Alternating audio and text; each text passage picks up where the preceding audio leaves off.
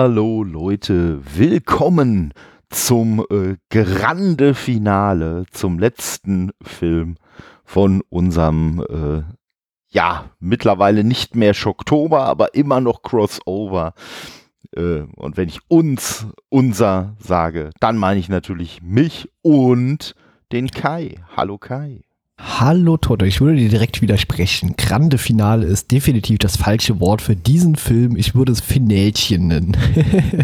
Da wird drüber zu sprechen sein. Und äh, äh, ich sag mal, äh, ja, wobei Grande, äh, äh, also ich sag mal, äh, ob wir übers Grande streiten, das ist noch ein Punkt, aber vor allen Dingen müssen wir auch über den Aspekt Finale streiten, weil, wie wir es ja, wie wir es ja bei dir auch schon angekündigt haben, äh, gibt es natürlich noch eine Folge, wo wir sowohl äh, die ganzen Filme als auch so ein bisschen unsere Erfahrung dieses Crossover-Events äh, ein wenig Revue passieren lassen. Aber das wird nicht heute sein. Das wird nicht heute sein. Heute sprechen wir über Alien Covenant. Äh, den, so hat mich äh, Disney Plus daran erinnert, irgendwann mal begonnen habe, bei, nachdem ich beim letzten Mal noch behauptet habe, ich habe den noch nie gesehen und äh, ich hatte den eine Weile gesehen und hatte alles vergessen. Also ich habe mich jetzt auch nach dieser Dreiviertelstunde die mir Disney Plus anzeigte, ich hätte den gesehen, an nichts mehr erinnert. ich ja? weiß auch nicht mehr, wann das gewesen sein soll. Keine Ahnung. Vielleicht hast du, vielleicht hast du aus Versehen mal gestartet und hast dann irgendwie, weiß ich nicht, Socken gebügelt oder so.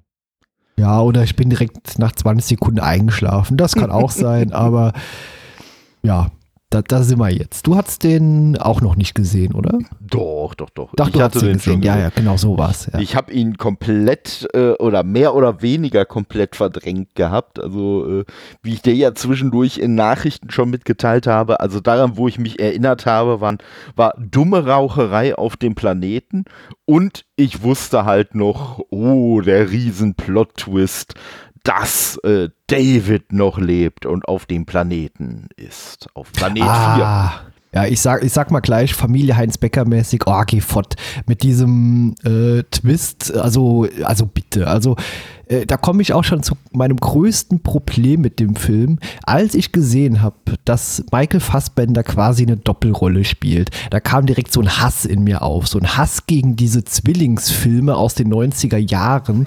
äh, hier Mary Kate Olsen und äh, Ashley Olsen, weißt du, so diese Zwillingskacke, äh, die mich auch bei Star Trek immer genervt hat, wenn hier Data und Lore irgendwie aufgetaucht sind. Ja, da wusste ich direkt, was eben mit diesem Film hier passiert dass die sich später austauschen werden, dass äh, quasi Antagonist und Protagonist die Rollen tauschen und dann hatte ich schon keinen Bock mehr auf den Film.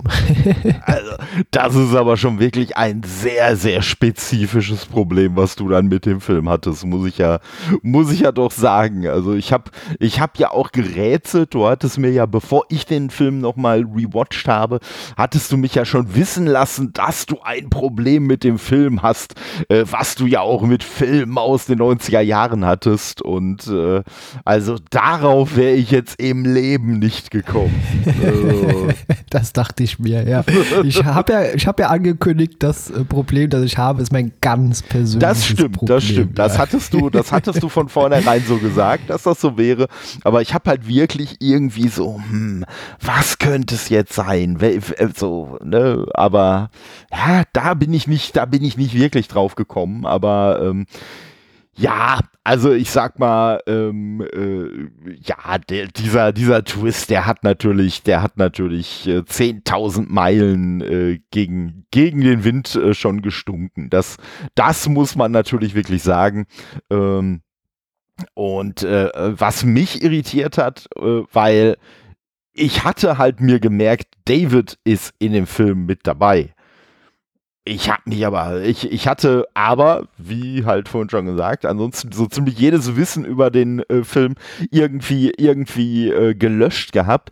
Und ich war sehr irritiert, äh, warum David jetzt Walter genannt wird, bis ich irgendwann gecheckt habe, ah, das soll gar nicht David sein. Dann habe ich mich aber gefragt, warum er Walter heißt und nicht, ich sag mal, Edward oder Ja, eigentlich wäre Edward der einzige Name, der mir eingefallen ist. Weißt du, warum mir sonst nur Edward für ihn einfallen würde? Nee, erzähl's mir, aber ich sag dir danach, welchen Namen ich vor Augen hatte. nee, kann ich dir sagen, weil die, äh, äh, weil die, äh, ich sag mal, äh, Androiden-Lebensformen äh, in der Serie äh, alphabetisch benannt sind, weil wir halt A wie Ash, B wie Bishop, C wie Call und D wie David hatten bisher. Und dementsprechend jetzt E wie oder wird mir halt nur ja. Edward einfallen. Oder halt irgendein, irgendein Wort, das halt wie Call vielleicht gar kein Name ist. So Enigma oder irgendwie was. Ähm, allerdings, allerdings muss ich sagen, äh, da war dann die Trivia ein wenig hilfreich, ähm, weil da bin ich gar nicht drauf gekommen. W ist nämlich, also, ne, weil es wäre ja jetzt, es wäre ja jetzt quasi der fünfte Buchstabe im Alphabet äh, dran gewesen, um so diese, ne, um, um quasi so das, das Prinzip bisher fortzusetzen. Statt dem fünften Buchstaben wurde dem vierten Buchstaben aber der viertletzte Buchstabe im Alphabet entgegengestellt. Hm. Das okay. ist völlig, das ist letztendlich ziemlich, ziemlich egal und ziemlich irrelevant, aber zumindest hat es mir erklärt, warum wir auf einmal bei W gelandet sind und nicht bei E. Ja, oder jemand kannte das Alphabet nicht und äh, wusste nicht, äh, dass W erst am Ende kommt. Aber äh, ich dachte mir, ja, weil der Film ja auch so, so Gottkomplex und Schöpfung irgendwie mit beinhaltet als so Grundthema, hätte hier dieser Walter auch problemlos Goliath heißen können, denn es gibt ja am Ende diesen Kampf David gegen Goliath, weißt du, dieser fortgeschrittene, eigentlich äh, weiterentwickelte äh, Walter im Vergleich zum David und ja. ja, wobei, wobei da, man da sagen muss, hätten die Macher sich mal die Predator-Filme angeguckt, dann hätten sie halt gelernt, hey, technisch weiterentwickelt zu sein und so, das bringt dir einen Scheiß, wenn die andere Seite entschlossener ist als du. Ja, es bringt ja auch einen Scheiß, wenn die Filmemacher immer noch nicht verstanden haben, dass Leute, die ein bisschen Filmerfahrung haben, direkt durchschauen, wenn während dem Kampf plötzlich abgeblendet wird und man nicht sieht, wer stirbt. Nee, aber das ist ja genau die Absicht. Äh, da, ja. da, unterstellst du, da unterstellst du ja jetzt äh, nicht können, äh, wo genau das, genau der Effekt, den du hattest, war ja genau der Effekt, den du beabsichtigt hast. oder den, den die Filmmacher beabsichtigt hatten, dass du eben in dem Moment denkst, haha, ich bin ja viel schlauer als ihr denkt, ich weiß ja jetzt, dass da nicht David überleben wird. Nee, das war ja, wie gesagt, genau das, wo man dich hinkriegen wollte, dass du dieses Geheimwissen äh, mit den Filmemachern teilst. Ja, ach, wie gesagt, der Film war vorhersehbar. Ich sag's mal so, also ich will jetzt diesen Film nicht komplett zerreißen. Ich habe meine Probleme genannt und äh, ich würde jetzt noch einen Satz äh, anhängen, um einfach quasi schon mal mein Fazit vorwegzunehmen. Der Film ist prinzipiell ein solider äh, Science-Fiction-Monsterfilm, aber ein hundsmiserabler Alien-Film.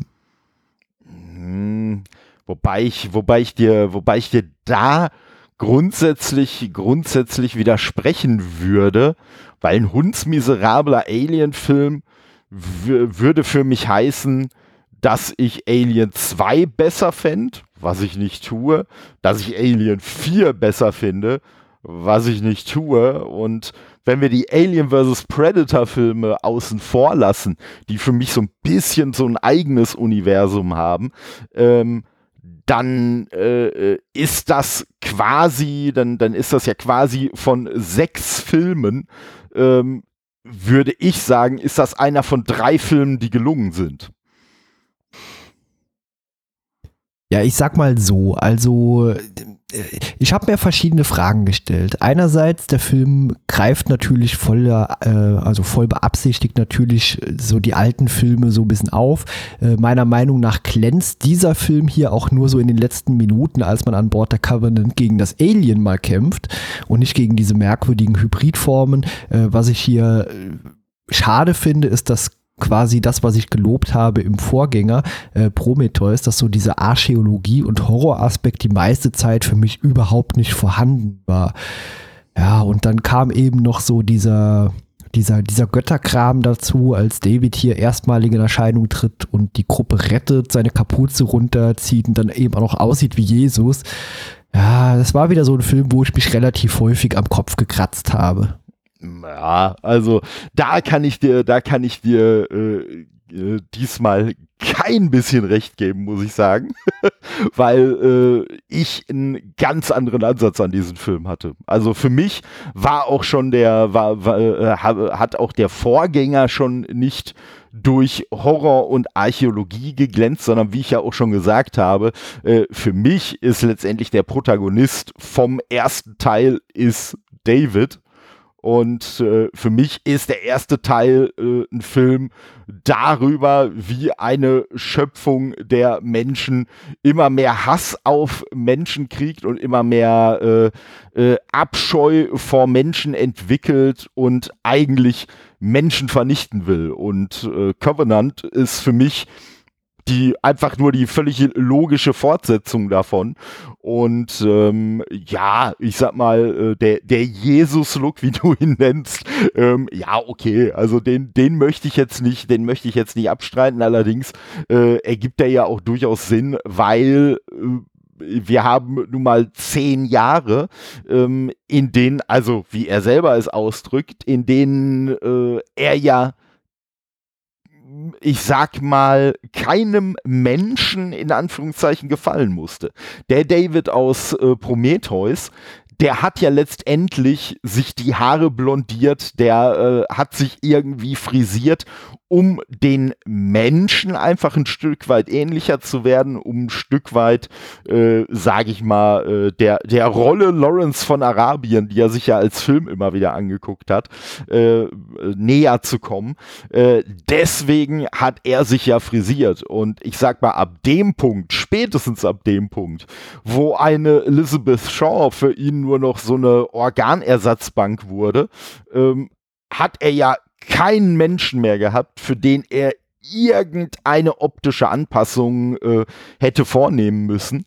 Und man sieht ja auch äh, an dem Punkt, wo er quasi, und das ist für mich ganz eindeutig, in dem Punkt, an dem Punkt, wo er natürlich den Entschluss fasst, ähm, ich werde hinterher äh, Walter ersetzen, äh, da schneidet er sich dann halt die Haare da äh, begeht er dann wieder diese Anpassungen, um quasi äh, der, der Erwartung der Menschen gerecht zu werden, aber diesmal eben nicht, um den Menschen in irgendeiner Form zu äh, dienen, in irgendeiner Form behilflich zu sein, sondern um sie einfach nur für seine neue Schöpfung auszunutzen und zu verwenden. Ja, klar. Also ich habe ja gerade schon mal angedeutet, für mich ist das trotzdem ein solider Science-Fiction-Monsterfilm. Und äh, sag mal, auch wenn ich diesen Zwillingsaspekt wirklich abgrundtief hasse äh, und äh, damit vermutlich niemals warm werde, so hat ja äh, Michael Fassbender ja trotzdem auch äh, sehr gut gespielt, muss ich sagen.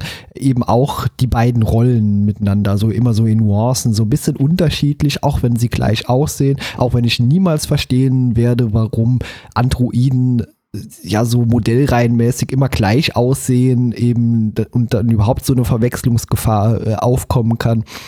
Und äh, der Film hat ja auch eindeutig den Fokus eigentlich hier auf Michael Fassbenders Rolle. Ich sag mal so, mhm. die restliche Crew bleibt auch die meiste Zeit irgendwie blass. Auch hier äh, Catherine äh, Waterston, äh, die kann für mich in keiner Weise hier äh, Nomi Rapaz aus dem Vorgänger irgendwie auch nur ansatzweise das Wasser reichen. Nee, ich muss sagen, ich muss sagen, äh, äh, zu der Dame habe ich auch ein sehr lustiges Trivia-Detail gefunden, nämlich, dass ihre Frisur ähm, angelehnt war an die Frisur von äh, Ezra Miller äh, aus äh, Tierwesen. Der hat da ja diesen äh, total begabten Zauberjungen da gespielt und ihre Frisur war wohl an seine Perücke angelehnt. Aus dem Ja, die, an der Frisur bin ich auch immer irgendwie jedes Mal angeeckt. Also jedes Ja. Mal, wenn sie so war, habe ich so, oh, Frisur, grauenhaft. Ja. Aber gut, äh, ist ja ihre Entscheidung, wenn sie die Haare so tragen will. Aber äh, ja, ich, ich konnte einfach mit dem Charakter nichts anfangen. Also wie Nee. gesagt, der blieb einfach äh, total blass. Ich finde es sehr, sehr schade, dass hier Nomi Rapaz nicht auch noch irgendwie wieder mitgewirkt hat und dass man sie quasi offscreen hat sterben lassen. Ja, aber bisschen das- bedauerlich. Das ist ja leider, das ist ja leider seit äh, Teil 2 schon so eine, so eine Seuche im, im Alien-Franchise. Äh, wobei ich, wobei ich sogar äh, sagen muss, dass ich es bei dem Film, also ich finde es genauso schade wie du, da brauchen wir nicht drüber reden, aber ich finde es, äh, äh, in dem Film finde ich es von daher noch ein Stück weit äh, passender, ähm, weil letztendlich ja dieser Reveal kommen soll, oh, guck mal, was David äh, halt mit ihr gemacht hat, obwohl er sie ja, wie er selbst sagt, äh, geliebt hat. So, irgendwann war dann halt dieser, wie du ihn so schön genannt hast, vorhin dieser Gottkomplex, hat einfach so überhand genommen, dass es ihm einfach wichtiger war, seine komische Kreation fortzuführen, als den Menschen, den er liebt, am Leben zu erhalten. Ja, äh, wie, wie kommt äh, David eigentlich darauf, dass diese Aliens, diese äh, ja, außerirdische Spezies, die wir jetzt so viele Filme verfolgen schon, äh, dass das irgendwie so eine perfekte Spezies ist? Also das habe ich immer noch nicht verstanden, was die alle darin sehen. ja, also das, das kann ich dir, das kann ich dir auch nicht sagen. Also warum die, warum die alle die so, so äh, perfekt finden, äh, nee. Also ich sag mal, da, da kann ich ja noch eher nachvollziehen, warum irgendwer glauben könnte, die Tarnung der Predator wäre perfekt, auch wenn man die ständig sieht. Aber äh, nee, also ich muss sagen, der, der Aspekt, äh, da, da habe ich auch mir am meisten den Kopf gekratzt, weil ähm, ja, äh, gerade so dieses, äh, gerade so dieser, diese äh, Ausdrucksweise, die David da verwendet, dass es sich da um den perfekten Organismus handeln würde, ja, das ist halt auch so, ein- so ein Callback an äh, Ash, der die halt schon als perfekte, äh, äh, als perfekten Organismus bezeichnet hat. Aber ja, ich konnte es bei Ash nicht nachvollziehen, ich kann es bei David nicht nachvollziehen, äh, muss ich ganz klar sagen. Und ähm, ja, und was Catherine Waterston angeht, nee, also äh, der, der, das ganz, das, das über allem hängende, der über alle hängenden äh, Vergleich ist natürlich bei Alien immer Ellen Ripley und äh, nee, also ich sag mal, äh, die, die könnte, die könnte äh, wirklich im wahrsten Sinne des Wortes einer Ellen Ripley nicht mal das Wasser reichen. Also, äh, nee, das, das ist leider so. Also die Darstellerin, die hätte sicher auch mehr drauf gehabt, gar keine Frage, aber so ist die Rolle als Daniels einfach nicht, einfach nicht geschrieben. Und ähm, ich muss sagen, ich finde es auch gar nicht so schlimm, dass sie dann hinterher dann Captain Daniels wird und äh, ne, da so äh, äh, zum, zum Kapitän ernannt wird. Das funktioniert alles für mich noch irgendwie, aber es sorgt halt trotzdem nicht dafür, dass ich sage, oh ja, sie hatte vorher irgendwie eine, eine starke Rolle. Also ganz böse gesagt, in der Szene, wo sie die, wo sie die HR-Giga-Zeichnung von David findet, ähm, ja, das war schon so ein bisschen so ein, ach ja, die gibt's ja auch noch Moment. Also Ja, also wie gesagt, mit ihrer Rolle bin ich ständig irgendwie angeeckt. Ich konnte die nicht nachvollziehen und ja, Ellen Ripley ist quasi so das Aushängeschild, aber ich sag mal, eine Nomi Rapaz als Elizabeth Shaw konnte da ja relativ nah rankommen und äh, die haben wir ja von ihrer Darstellung, von ihrer Ausstrahlung auch äh, bei Prometheus sehr gelobt, aber ja, das hier ist jetzt so ein Rückschritt in allen Belangen leider. Ja, ja, also vor allen Dingen, vor allen Dingen, weil, weil äh, Daniels, und das ist sicherlich Absicht gewesen, das war sicherlich eine bewusste Entscheidung, nur vielleicht keine, nicht, nicht die beste Entscheidung möglicherweise, äh, diesen Charakter halt so auch in den Hintergrund treten äh, zu lassen. Und das lag sicherlich auch ein Stück weit daran, dass sie als Charakter ja komplett blass gewor- äh, geblieben ist. Ähm, weil man auch so einiges an Szenen rausgeschnitten hat. Ähm, unter anderem Szenen mit ihr und ich weiß nicht, ob es ihr Ehemann war, ihr Freund, ihr Verlobter, wie auch immer. Aber auf jeden Fall mit äh, Branson, der von James Franco gespielt wurde. Und das Lustige war ja, du hast ja letztes Mal noch gesagt, oh, da spielt ja sogar James Franco Ja, mit, wo ich ja. doch überlegt habe, da spielt James Franco mit, an den kannst du dich ja gar nicht mehr erinnern. Ja, nachdem man gesehen hat, wie lang seine Rolle war, wusste ich dann auch wieder, warum ich mich an ihn nicht erinnert habe. Also äh, wir haben ja letztens schon, wir haben ja letztens schon gesagt, dass Patrick Wilson ja so ein bisschen der äh, Ed Harris, äh, also das, was Ed Harris bei Maverick war, war Patrick Wilson beim, beim äh, äh, Prometheus. Und ja, also ich weiß nicht, ob äh, James Franco jetzt mehr äh, Zeit im fertigen Film hatte als Patrick Wilson. Ja, also ich dachte mir auch, erstmal habe ich James Franco überhaupt nicht erkannt da in dieser Richtig. Kammer. Ja, Ja. ging mir genauso. Äh, als ich ihn dann erkannt habe, habe ich äh, gedacht, hm, das war's jetzt. Und dann sieht man ihn ja auch nur noch in zwei Rückblicken oder Aufzeichnungen. Das ist das Lustige. Ich Ja. habe ihn tatsächlich sogar erst in den Rückblicken erkannt. Also erst als sie diese, als sie diese komische Selfie-Nachricht sich angeguckt hat. Ich, ach so, ach, dann sollte das James Franco sein. Ah, okay, okay. Zumindest in der Hinsicht ist sich die Filmreihe treu geblieben, dass es wenigstens immer eine Person gibt, die äh, halt am äh, lebendigen Leib verbrennen muss. Ich glaube, das, das, das ist eigentlich das wirkliche Markenzeichen der Serie. Ja, ich habe nur gar nicht verstanden, warum der in dieser Kapsel plötzlich brennt. Also, das fand ich so ein bisschen, hm, okay, wa warum? Also, warum sind die Dinger so eine Gefahr, dass da plötzlich, weiß nicht, ob da hochprozentigen Sauerstoff eingetreten ist und dann irgendeinen Kurzschluss gab, keine Ahnung. Auf jeden Fall fand ich die Szene so ein bisschen merkwürdig. Ja, auch, dass man die Kammern äh, nicht irgendwie sinnvoll öffnen kann. Ja, also ich muss, ich muss ganz ehrlich sagen, was, was ich so ein bisschen, was ich so ein bisschen krass fand, also äh, dass man am Anfang direkt einen Feuertod hatte, okay. Aber ich sag mal etwas äh, flapsig, dass man uns hier den, den Brikett Branson noch äh, so, so ausführlich präsentiert hat. Also, der hat ja fast mehr Screentime gehabt als James Franco, äh, ohne verbrannt zu sein. ah, war bestimmt teuer, das Modell. Ja, wahrscheinlich. Dafür war wahrscheinlich. unser allseits beliebter Guy Pierce ja auch wieder mit dabei, diesmal ohne ganz grauenhafte Altersmaske. Ja, aber immer noch mit Altersmaske. Es war nur keine ganz Ja, ja. grauenhafte mehr. Ge genau, ja. Ich weiß nicht, ob der vielleicht inzwischen einfach so aussieht, aber und es gar keine Maske war, aber ja, Es- der, der Film beginnt ja auch in diesem absurd lächerlich großen Raum, der äh, riesig groß ist und vermutlich nur dafür da ist, damit das Klavier gut klingt. Ja, wobei ich sagen, wobei ich sagen muss, äh, dass das aber, dass das aber ein Problem ist. Ähm, und ich weiß, dass wir da, dass wir da ein bisschen unterschiedlicher Meinung sind. Äh, aber das ist auch ein Problem, was ich mit Prometheus schon hatte, weil ich fand, äh, dass die Prometheus irgendwie auch sehr verschwenderisch große Räume immer hatte. Aber das kann man ja alles erklären und das haben wir ja auch in der Besprechung zum letzten Raum schon gesagt. Naja, die Prometheus ist ja jetzt auch kein zweckdienliches Schiff. Das ist ja schon so ein bisschen die Luxusvariante eben genau für den Wayland. Und äh, naja, du siehst, also, also du siehst daran aber dann quasi schon die Prometheus. Das ist schon, wenn Wayland sich zurückhält und bescheiden ist und ja, bei diesem Film haben wir dann gesehen, was passiert, wenn Wayland einfach machen kann, was er will. Äh, dann äh, macht er da mal so eine, so eine komplette Bowlinghalle, wo einfach nur ein Klavier und ein Stuhl drin stehen.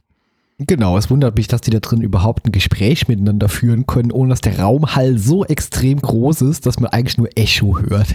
Ja, vor allen Dingen, vor allen Dingen, was an dem Raum wirklich dumm ist, da steht ja eine Statue von David drin.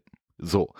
Ich sag mal so, ne, so wie uns Wayland präsentiert wird, ist es wahrscheinlich auch nicht eine Statue von David, sondern die Statue von David.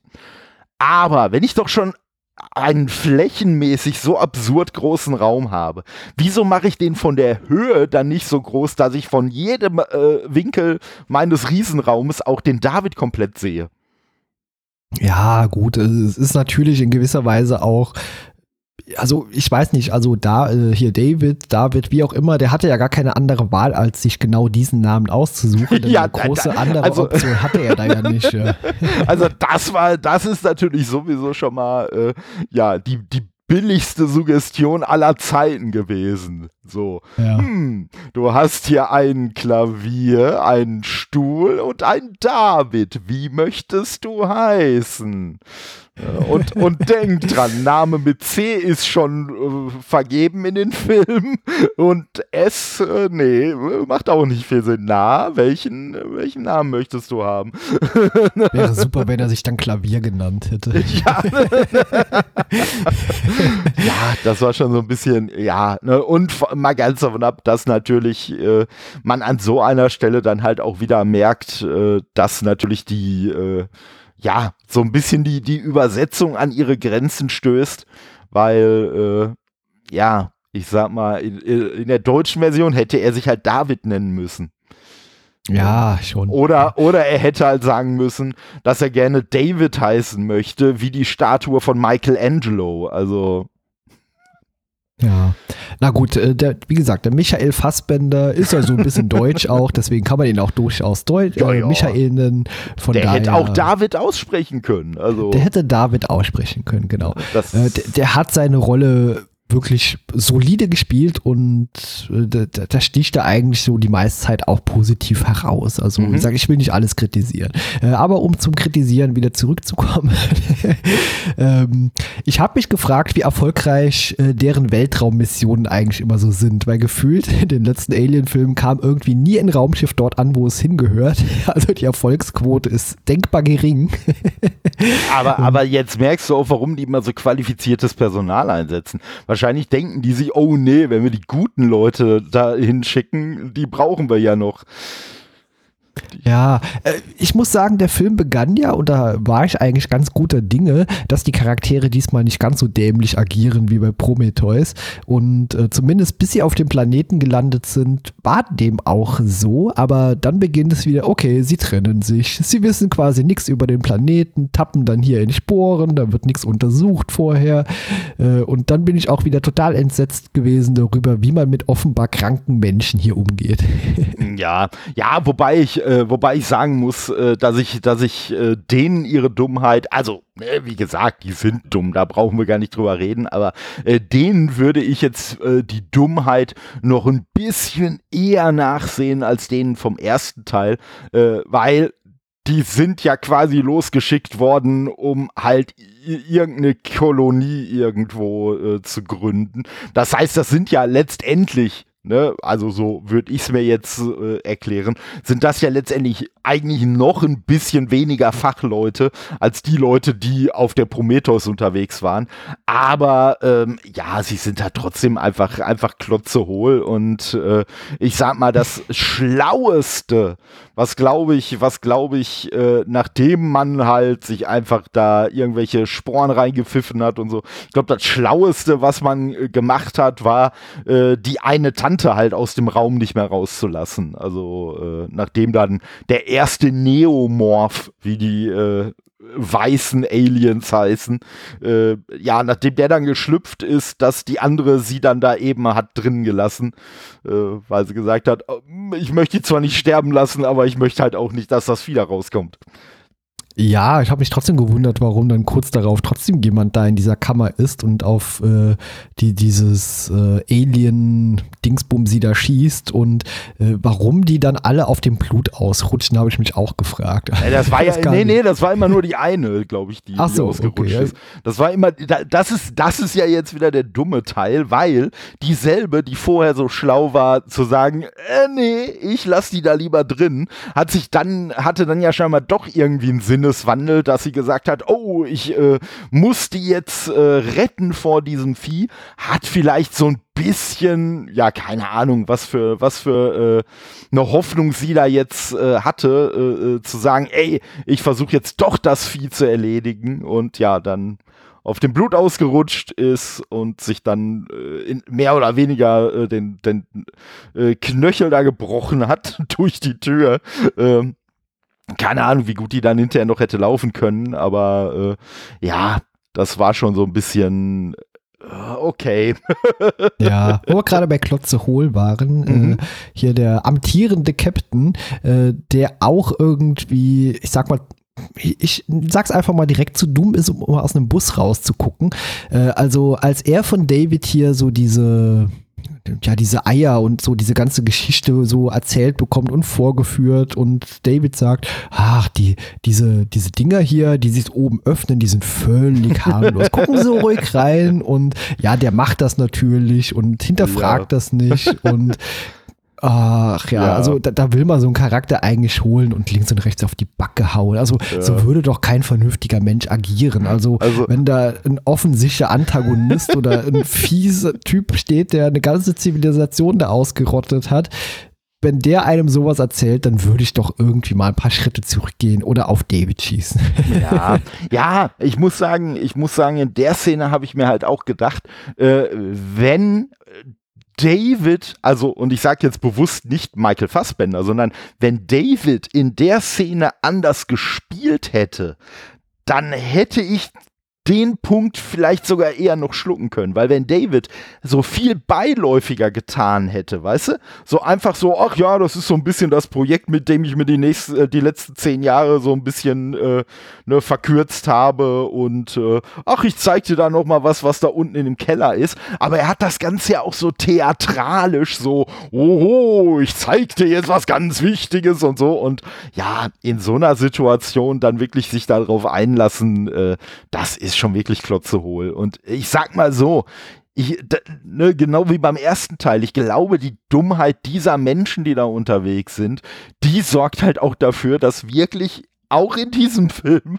auch nach allem, was er in dem Film getan hat, für mich David eigentlich immer noch der Protagonist ist, weil der wenigstens nicht komplett klotzehohl ist. Also, äh ja, ich glaube, das ist auch das, was David letztendlich meint. Also wenn der sagt, hier die Aliens wären so eine intelligente, fortgeschrittene Spezies, ja, die sind deutlich intelligenter als alle Menschen, die wir in diesem Universum haben kennengelernt. Das, das ja, stimmt, ja. das stimmt. Also, das stimmt. Also wir haben noch keinen Alien gesehen, der irgendwelche komischen Sporen äh, einatmet. Wir haben noch keinen Alien gesehen, der, wenn er irgendwelchen total fremdartigen Glibber irgendwo entdeckt, erstmal seine Finger reinsteckt und erstmal dran rumschnuppert. Also äh, ja, von daher wird Davids Haltung vielleicht doch immer nachvollziehbarer, muss man ja sagen.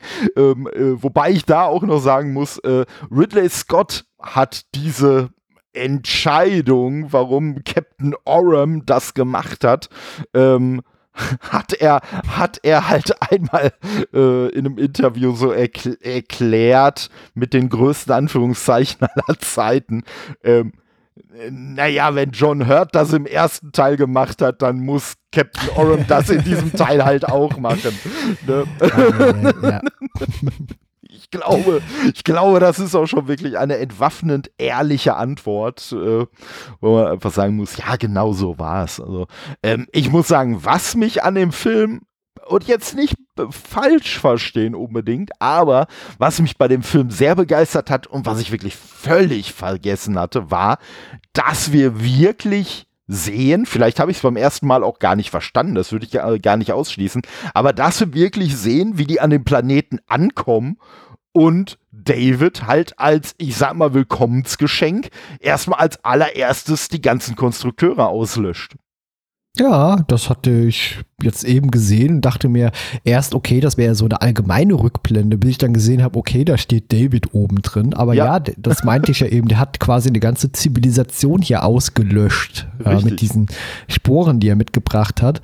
Und ja, schon sehr krass. Auf, auf der anderen Seite ist das natürlich irgendwie auch, wenn es ein bisschen extrem ist, irgendwie eine coole Weiterentwicklung so dieser, oder ja, Weiterentwicklung ist es ja eigentlich nicht, zumindest, äh, also rein meta gesehen schon, aber eben nicht aus der Perspektive des Films, weil letztendlich wird uns ja so ein bisschen gezeigt damit, dass David so ein bisschen das Ganze begünstigt hat, wie die Alien-Spezies sich dann entwickelt, also im mhm. weiteren Verlauf.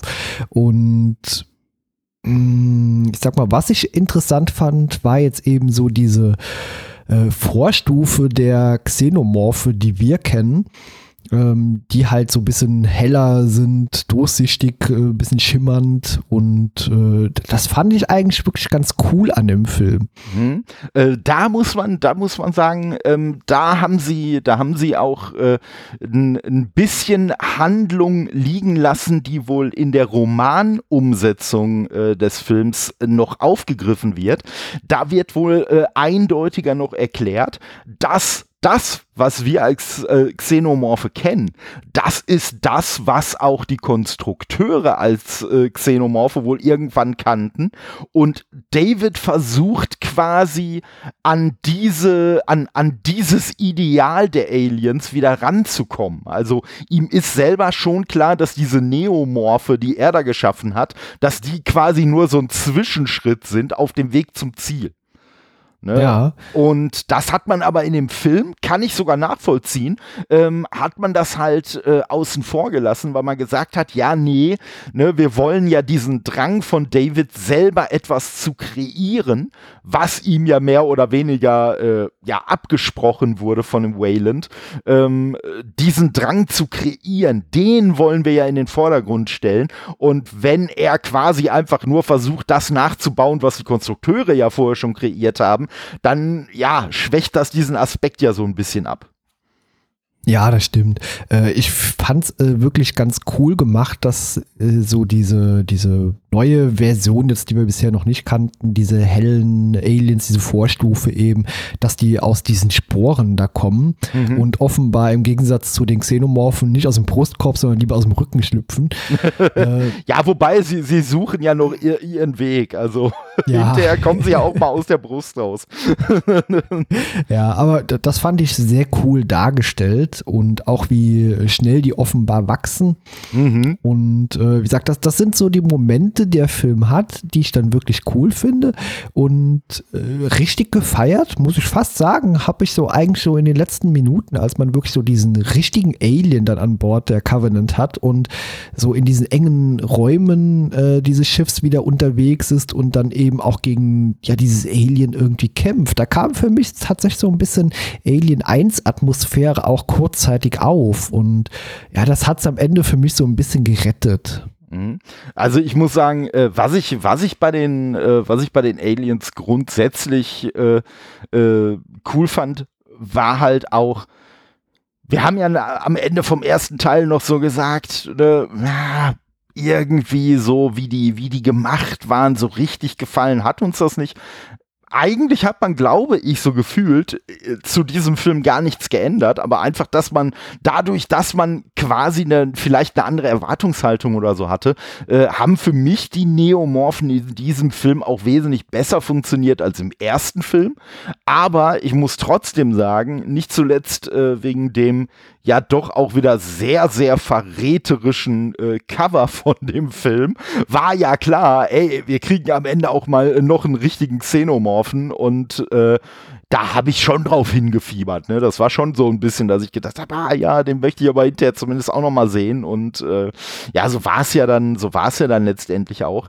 Aber ähm, ich muss halt, ich muss halt sagen, also wie gesagt, für mich, äh, ja, so die Aliens, die waren auch ganz cool. Also ich muss sagen, ich war auch extrem überrascht, wie brutal der Film ist. Also gerade dafür, äh, der hat bei uns, glaube ich, eine 16er Freigabe gekriegt, ne? Also, ja, der hat 16er, ja das, äh, ja, da war ich doch schon ein wenig, ein wenig überrascht, muss ich sagen. Und was ich halt sehr, sehr gemocht habe, auch wenn dieser Film ja schon nach dem Tod von HR Giga entstanden ist, aber wie, wie sehr nochmal, ich sag mal, das Gigameter nach oben gedreht wurde im Vergleich zum ersten Teil und äh, da, ne, kleiner Blick hinter den, hint, äh, hinter den Vorhang. Äh, ich habe mich ja nach der Besprechung vom ersten Teil, habe ich mich ja noch geärgert. Ach, verdammt, ich habe ganz vergessen, beim, äh, beim ersten Teil noch positiv zu erwähnen, wie sehr giga-esk diese Designs waren. Und äh, ja, Ne, das fand ich klasse. Und hier waren ja wirklich Zeichnungen dabei, die eins zu eins aussahen, äh, wie Giga-Zeichnungen, auch äh, wie, die, wie die Elizabeth Shaw da so, äh, ja, ich sag mal, aufgebahrt war, in Anführungszeichen, so von, ne, von, den, von diesen Leichenschatten und so, diesem, was sie da alles so hatte. Das sah halt auch so gigamäßig aus. Das fand ich schon sehr geil. Und ich muss sagen, ähm, also das muss ich jetzt einfach noch erwähnen, weil ich es beim ersten Teil so hervorgehoben habe. Ich habe ja beim ersten Teil das äh, Produktionsdesign so geliebt. Ich muss sagen, ich fand das Produktionsdesign jetzt in diesem Teil, äh, das kann ich nicht so loben, aber ich kann auch eigentlich überhaupt nichts dagegen sagen. Ich finde es nicht mehr so charmant wie beim ersten Teil. Aber das ist ja genau richtig, weil bei diesem Kolonieschiff und so, ähm, mal abgesehen davon, dass auch das natürlich so ein paar übliche Science-Fiction-Klischees erfüllt. So, da brauchen wir gar nicht drüber reden. Aber dieses Schiff war halt im Gegensatz zu der Prometheus, war die Covenant einfach sehr viel funktionaler designt und man hatte weniger abgerundetes, man hatte viel mehr metallene Oberflächen und so weiter und so fort. Und so rein ästhetisch gefällt mir das zwar weniger gut, aber ich finde, es ist halt die, die absolut richtige Wahl gewesen.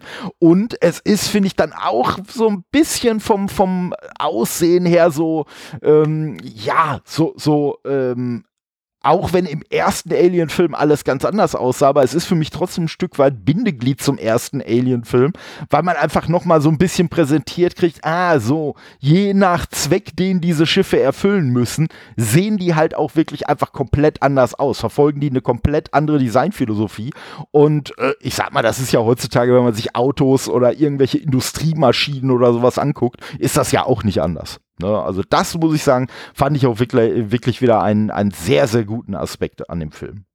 Ja, ich bin ja hier zu Beginn der Podcastaufnahme voller Absicht äh, sehr antagonistisch eingestiegen.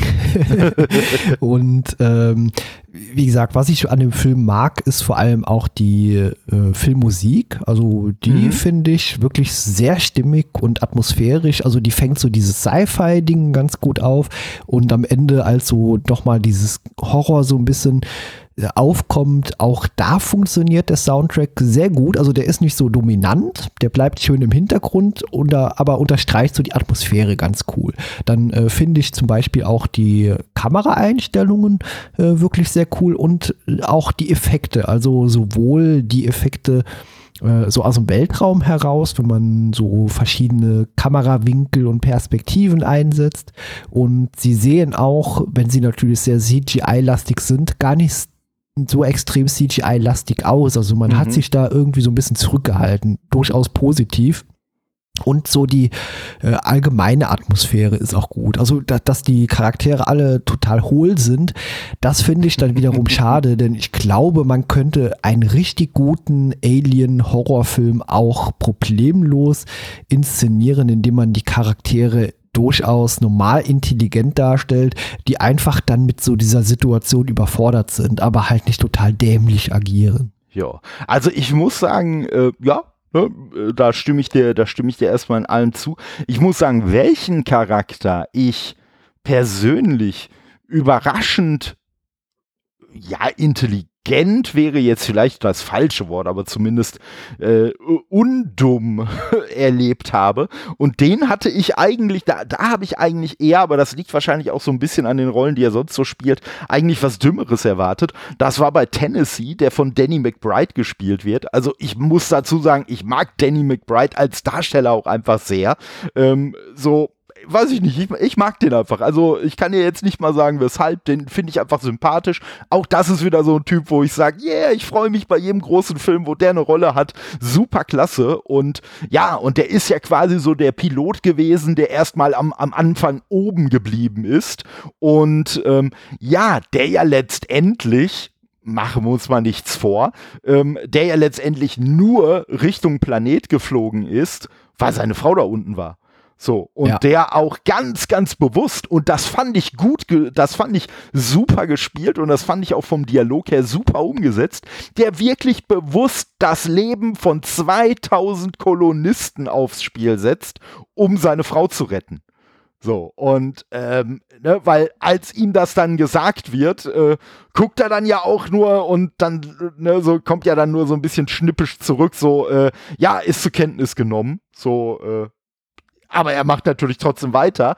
Und ja, das ist natürlich, das ist natürlich äh, rein von der Intelligenz her, ist das natürlich keine nachvollziehbare Entscheidung, aber emotional für diesen Charakter ist es natürlich absolut nachvollziehbar. Und ich sag mal, er ist ja auch kein komplettes Arschloch. Also ich glaube auch, dass es ihm auch um den Rest der Crew geht. Aber natürlich geht es ihm vorrangig um seine Frau. Ganz klar. Ja, ja, also durchaus nachvollziehbar. Also ich denke mal, unter so einem emotionalen Stress würde jeder ähnlich agieren. Ja, äh, aber ein anderer Aspekt, der dann wiederum emotional überhaupt nicht funktioniert hat, ist, dass eben der Tod hier von James Franco dann später auch keine große Rolle mehr spielt. Also ja. die Trauer, die ist innerhalb äh, von anderthalb Minuten nach der äh, quasi Bestattung wieder flöten. Da gab es vorher äh, eine 20-sekündige Wein- und Heulszene und danach spielt das überhaupt keine Rolle mehr. Ja, also ich muss sagen, das fand ich auch, das fand ich auch, also ich, ich möchte, ich möchte nicht mal sagen, ich hätte jetzt gerne mehr Trauer sehen wollen, bestimmt nicht, aber am Ende kommt ja diese, diese Stelle, äh, ja, wo halt Daniels und Tennessee sich dann so ein bisschen, ja, ich sag mal einfach so Oh, nach, nach außen hin lockere Sprüche hin und her werfen, aber so auf dieser untere, auf diesem Subtext-Level, äh, äh, ja, die beiden sicher, sicher, äh, sag ich mal, ja, wie drückt mich jetzt am besten aus? Einfach ein bisschen tiefer unterhalten, was ja dann letztendlich auch damit endet, dass quasi Tennessee wahrscheinlich jetzt in der nächsten Szene einfach total zusammenbrechen würde, wenn Daniels ihn nicht einfach mal eben beherzt so in den Arm nehmen würde.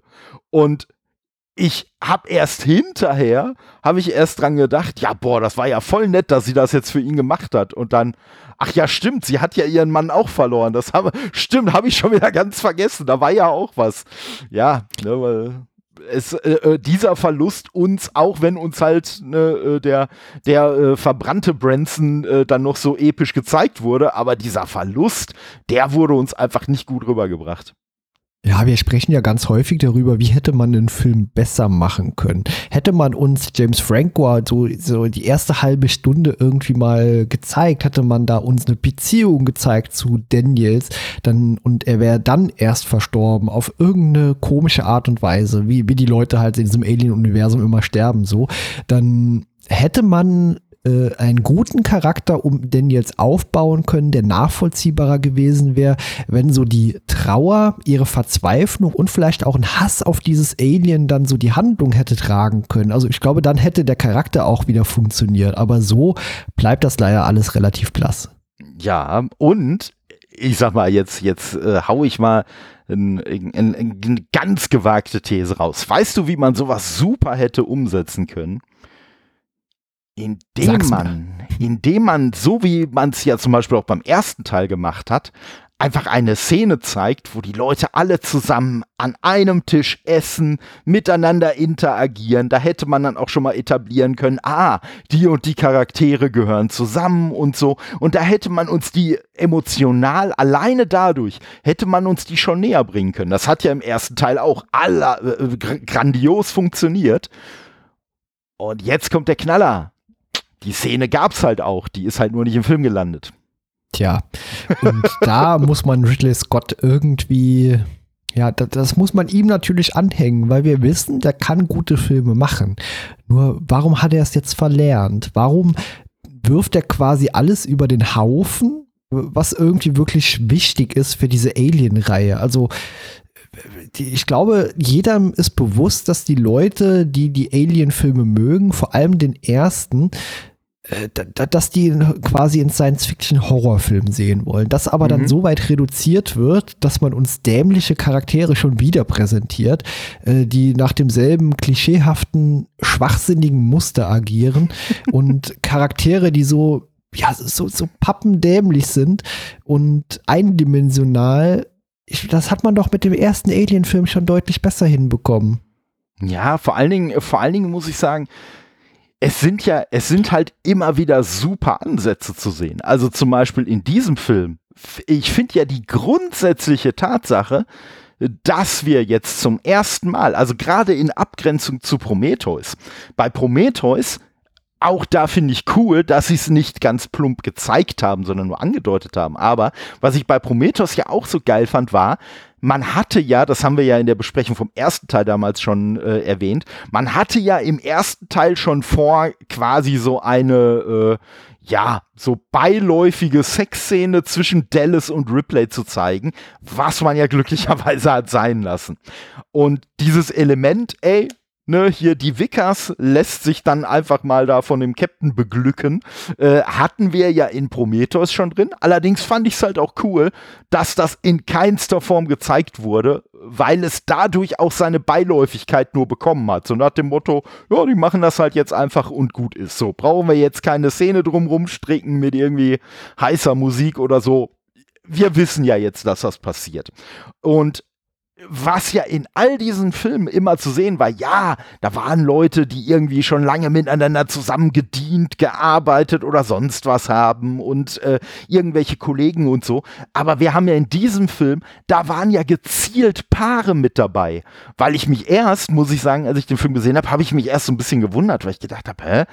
Wie der und der, äh, der und die sind jetzt zusammen. Ah, okay. Ach, der und die sind auch zusammen so.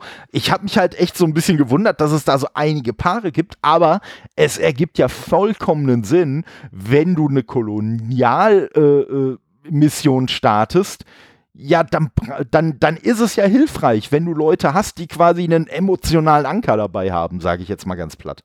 Ne, ja, zumindest, man will ja auch eine Kolonie gründen. Also wäre auch ja das, doof, wenn man das. nur Leute zuschickt, die sich alle gegenseitig nicht leiden können, dann bringt das natürlich irgendwie nicht viel. Ja? Nee, eben, eben. Ne? Und von daher, so, und das sind alles so, so Aspekte, die, die für mich halt auch so ein bisschen außen vor geblieben sind. Ähm, ich muss sagen, ich verstehe, was du mit dem, mit dem äh, Science-Fiction-Horror meinst.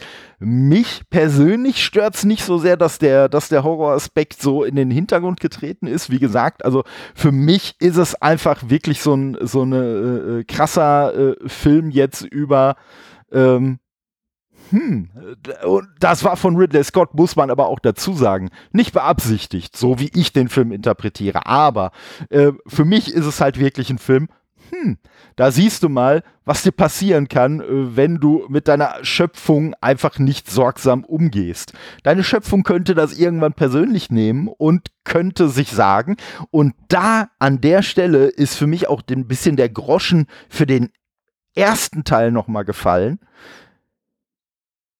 Deine Schöpfung könnte dann vielleicht sogar sagen, hey, weißt du was, mir reicht's nicht nur, dass ich dich vernichten will, sondern ich will dich in Anführungszeichen, ich will dich auch noch demütigen und ich will dich einfach durch etwas aus unserer Sicht vollkommen Schreckliches ersetzen. Weißt du? Also das ja. ist, glaube ich, so ein bisschen, so ein bisschen der Gedanke. Und ich glaube, der Gedanke bei den Konstrukteuren war halt, ey, wir sind mit dieser Menschheit, mit der Art, wie die sich entwickelt, sind wir so unzufrieden und so enttäuscht. Es reicht uns nicht nur, diese Menschen von diesem Planeten zu tilgen. Alleine schon, weil wir auch davon ausgehen, dass so aggressiv wie der Mensch ist, irgendwann wird sich der Mensch gegen uns stellen. Und bevor die uns vernichten können, vernichten wir sie lieber.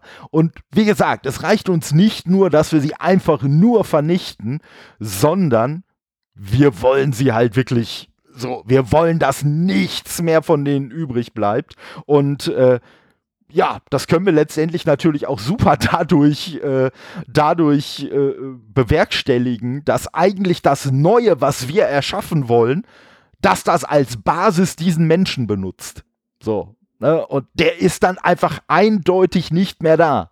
Für jeden Alien, für jeden Xenomorph, der auf dem Planeten ist, gibt es einen Menschen weniger. Und ja, dann ist quasi exponentielle äh, Vernichtung angesagt. Für jeden Alien, den es gibt, gibt es hinterher auch sehr viel mehr Menschen nicht mehr. Also, äh, und ähm, ja, wie gesagt, so diesen Aspekt, muss ich sagen, habe ich an dem Film richtig, richtig gemocht. Und ich glaube, deswegen mag ich diesen Film auch grundsätzlich eine ganze Ecke mehr als du. Weil das für mich persönlich, so für meine Wahrnehmung, so ein bisschen im, im Fokus stand. Ja, mit Sicherheit. Wie gesagt, mein größtes Problem ist einfach, und das ist einfach so diese, diese Zwillingskacke, die mir seit immer irgendwie total auf die Nüsse geht. Also das ist auch eben komplett vorhersehbar. Also in dem Moment, wo ich sage, äh, gesehen habe, ach nee, der spielt eine Doppelrolle. Nicht schon wieder jetzt so eine Story, äh, dass äh, die später die Rollen tauschen ah, da, da kriege ich echt Puls. Also es gibt wenige Dinge, die mich wirklich aufregen, aber das gehört da dazu. Ich kann dir gar nicht sagen, woher das kommt. Also das hat mich einfach in den 90er Jahren schon mit diesen Zwillingsfilmen so unfassbar genervt, weil ich das auch total bescheuert finde. Ja, also ich kann, kann diesem Prinzip Zwillingskram, Rollentausch einfach überhaupt nichts abgewinnen. ja, ich muss sagen, also ich hätte, ich hätte ein größeres Problem damit gehabt, äh, wenn man jetzt wirklich äh, ja diesen Verwechslungsaspekt bei dem Film doch mehr in den Vordergrund gesteckt hätte. Dann hätte ich, glaube ich, auch wirklich so so äh, mehr mehr Problem damit gehabt. Ähm, ich muss sagen, am Ende ähm, habe ich da wieder kein Problem mit gehabt, weil wir haben ja äh, so in den Filmen, die wir bisher besprochen haben, wir haben ja schon häufiger mal so ein Phänomen gehabt, zum Beispiel auch bei Predators beispielsweise oder auch bei dem äh, ersten Alien vs. Predator, ähm, dass ich ja auch schon mal gesagt habe, bestimmte Filme so aus diesen Reihen, die leben auch einfach davon, dass wir mehr wissen als die Leute in dem Film. Ne? Also ganz bewusst, äh, dass gesagt wird, ey, wir wissen was, was die im Film nicht wissen. Und ja, äh, das, da, damit spielt man auch. Und diesen Moment habe ich zum Beispiel bei dem Film jetzt ähm, halt gehabt, als äh, der, äh, als der Daniels dann klar wurde, oh fuck, ich rede gar nicht mit Walter, sondern mit David. Wo ich dann nur so gedacht habe, ja, aber war das nicht die ganze Zeit klar? Ja, ach so, okay, uns war das klar, aber ihr halt nicht. Ja, gut. Ne? Ja, was und, die Charaktere ja auch wieder nicht cleverer macht. Also, nee. die, die wissen, dass da zwei Charaktere existieren, die sich identisch aussehen, dass da niemand mal auf die Idee kommt zu prüfen, okay, wen haben wir denn da jetzt überhaupt an Bord? Auf die Idee kam man ja zumindest nicht mal. Es wäre ja noch cool gewesen, wenn die gesagt hätten, okay, hier komm mal her, äh, Walter, ich prüfe mal kurz, ob du wirklich diejenige Person bist, äh, die wir kennen. Oder dass, dass die nicht irgendwie so eine Art Tattoo haben oder irgendeine Markierung, wo man die auseinanderhalten kann. Nö, die sehen einfach gleich aus, weißt du, und es gibt keine Noch. Möglichkeit, die auseinanderzuhalten. No, noch einfacher. Es gibt doch die, es gibt doch die Bord-KI Mother. Also, dass die nicht irgendwie eine Form von digitaler Signatur abgleicht und sagt, äh, Mo, äh, ne, das hätte ja schon gereicht. Es hätte ja schon gereicht, wenn Mother ihn immer als David angesprochen hätte. Weil Mother vielleicht irgendwo in ihrer Datenbank noch hat, ey, die und die Signatur gehört zu David. Also wird David natürlich als David angesprochen. Ja, gut, das haben sie so halb erklärt, zumindest nachdem kurz nach dem Start von dem Planeten gesagt wurde, hier Mother braucht erstmal jetzt irgendwie einen Neustart oh, oder sowas. Fuck, ja. stimmt. Ja. Deswegen brauchte es diesen Neustart. Ah, na okay, also ne, haben sie, also ich habe damit überhaupt keinen Zweifel mehr an der Sache. Nein, also äh, ich gebe dir schon, ich gebe dir schon recht. Was natürlich äh, man aber auch sagen muss, ne, du sagtest vorhin schon, ne, wenn du in so einer emotionalen Stresssituation bist und dann kommt halt ein Android, der offensichtlich einen Kampf hinter sich hatte, der aber genauso wie Walter eben nur noch seine rechte Hand hat und die linke halt nicht mehr hat, ähm, ja, dann glaubst du halt auch, das wird halt David sein. Ne? Also ich glaube, in der Situation stellst du es nicht in Frage und ich sag mal so, egal ob jetzt Alien oder Predator, dass die irgendwie nie vernünftige Sicherheitsroutinen haben, nie vernünftige Abläufe haben, um halt äh, ne, ein auf das Schiff kommen irgendwie etwas sicherer zu gestalten. Ja, das Problem haben wir, glaube ich, bei ausnahmslos jedem Film bisher gehabt. Ja, total. Also ich würde da komplett anders ticken in so einer Stresssituation. Also ich würde dann eher alles komplett hinterfragen. Ich würde überhaupt keiner Person mehr vertrauen, die hier eventuell mit äh, diesen Sporen in Kontakt war. Äh, klar, kaum an Bord, äh, hat auch vorher niemand untersucht, platzt natürlich hier aus, dem, aus dem Typen, den man mitgeholt hat, der verletzt war, der auch äh, irgendwie Kontakt hatte, äh, das nächste Alien raus. Also nein, so würde ich definitiv nicht agieren. Werden. Ich würde alles hinterfragen und ich würde überhaupt niemandem mehr vertrauen. Ja, vor allen Dingen, äh, also ich sag mal, ich sag mal so, äh, ich würde schon mal, ich würde schon, schon grundsätzlich würde es bei mir bei, bei der Personalauswahl schon da anfangen, äh, dass ich sagen würde, also wenn, wenn da irgendwelche, wenn, wenn du da mitten auf einer fremden Welt irgendwelche haarigen Eier findest, die ein Loch oben drin haben, dann solltest du nicht den Rüssel direkt über dieses scheiß Loch halten. Also, und wenn du den Test nicht bestehst, dann nehme ich dich halt auch nicht mit. Das wäre schon mal ein guter Anfang. Also, äh, ja, das wäre so ein Eignungstest. Also Ja. du würdest quasi so als Ausbilder, als auswählende Person sagen, hey Typ, komm mal her, guck mal da oben in dieses Ding rein und wenn der das macht, dann ja, durchgefallen. Ja, ich sag, vielleicht, äh, vielleicht war das auch nur das, was David vorhatte. David wollte bei Captain Oram auch einfach nur gucken, na, ist der so dumm, dass er den Tod verdient hat oder lasse ich ihn weiterleben? Okay, er hat ins Ei geguckt, selber schuld. Schwachkopf. Ja. ja.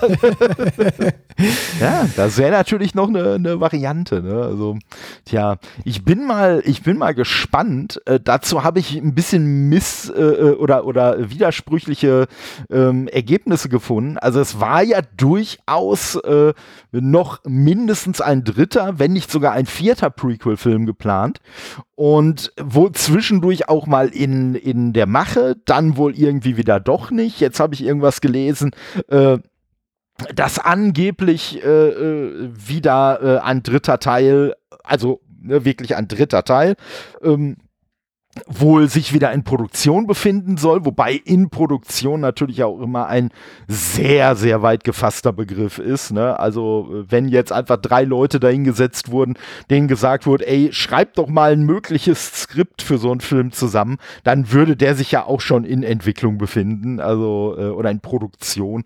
Ja, schauen wir mal. Also äh, ich bin gespannt. Ich persönlich würde gerne sehen, wie es weitergeht.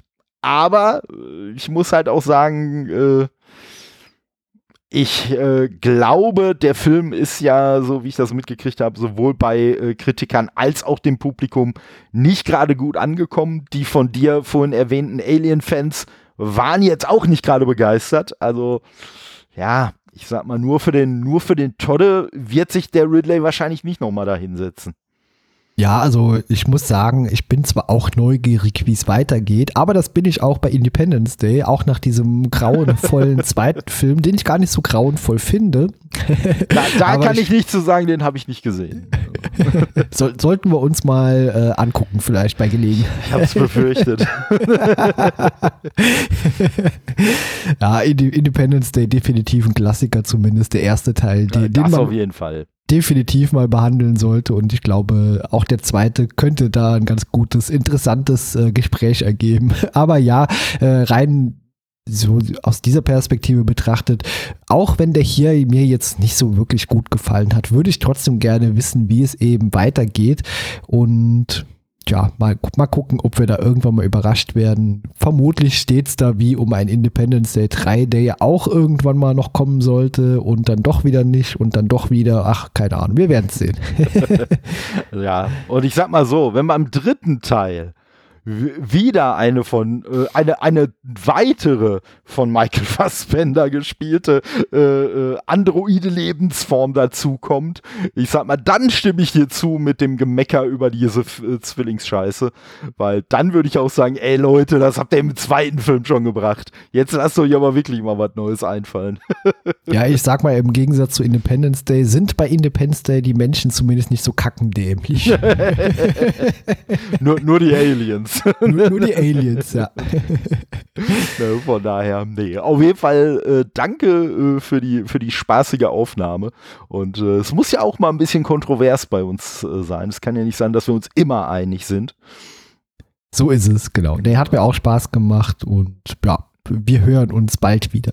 Genau. Vielen Dank nochmal an die Zuhörenden, dass ihr uns da bei allen Filmen äh, eure Aufmerksamkeit geschenkt habt. Auch wenn ihr vielleicht Filme ausgelassen habt, dann trotzdem Danke an euch und ja, auch nochmal äh, äh, Dank für eure Geduld für die heutige äh, Folge und könnt uns natürlich gerne äh, über die äh, bekannten Kanäle einfach mitteilen, was ihr denn so davon haltet. Und ich weiß, ihr werdet es tun. Also wenn ihr mit unserer Meinung da irgendwie aneckt, werdet das uns wahrscheinlich schon wissen lassen. Und äh, ja, von daher, ich bin jetzt auf jeden Fall auch schon wirklich mal auf unsere äh, Fazitfolge gespannt ich sage jetzt noch nichts dazu, wann die rauskommt. Ich glaube, da wollen wir uns auch wirklich ein bisschen äh, Zeit mitlassen, ein bisschen vorbereiten und so. Und von daher folgt uns einfach auf sozialen Medien. Die Links sind in den Show Notes. Da werdet ihr dann äh, kurzzeitig äh, oder, oder frühzeitig erfahren, wenn wir da so einen Zeitplan haben. Und am besten natürlich sowohl den Nerdcast als auch den Retrocast abonnieren. Dann entgeht euch das natürlich sowieso nicht. Genau. Ja. Von daher, bis dahin dann. Ciao. Tschüss.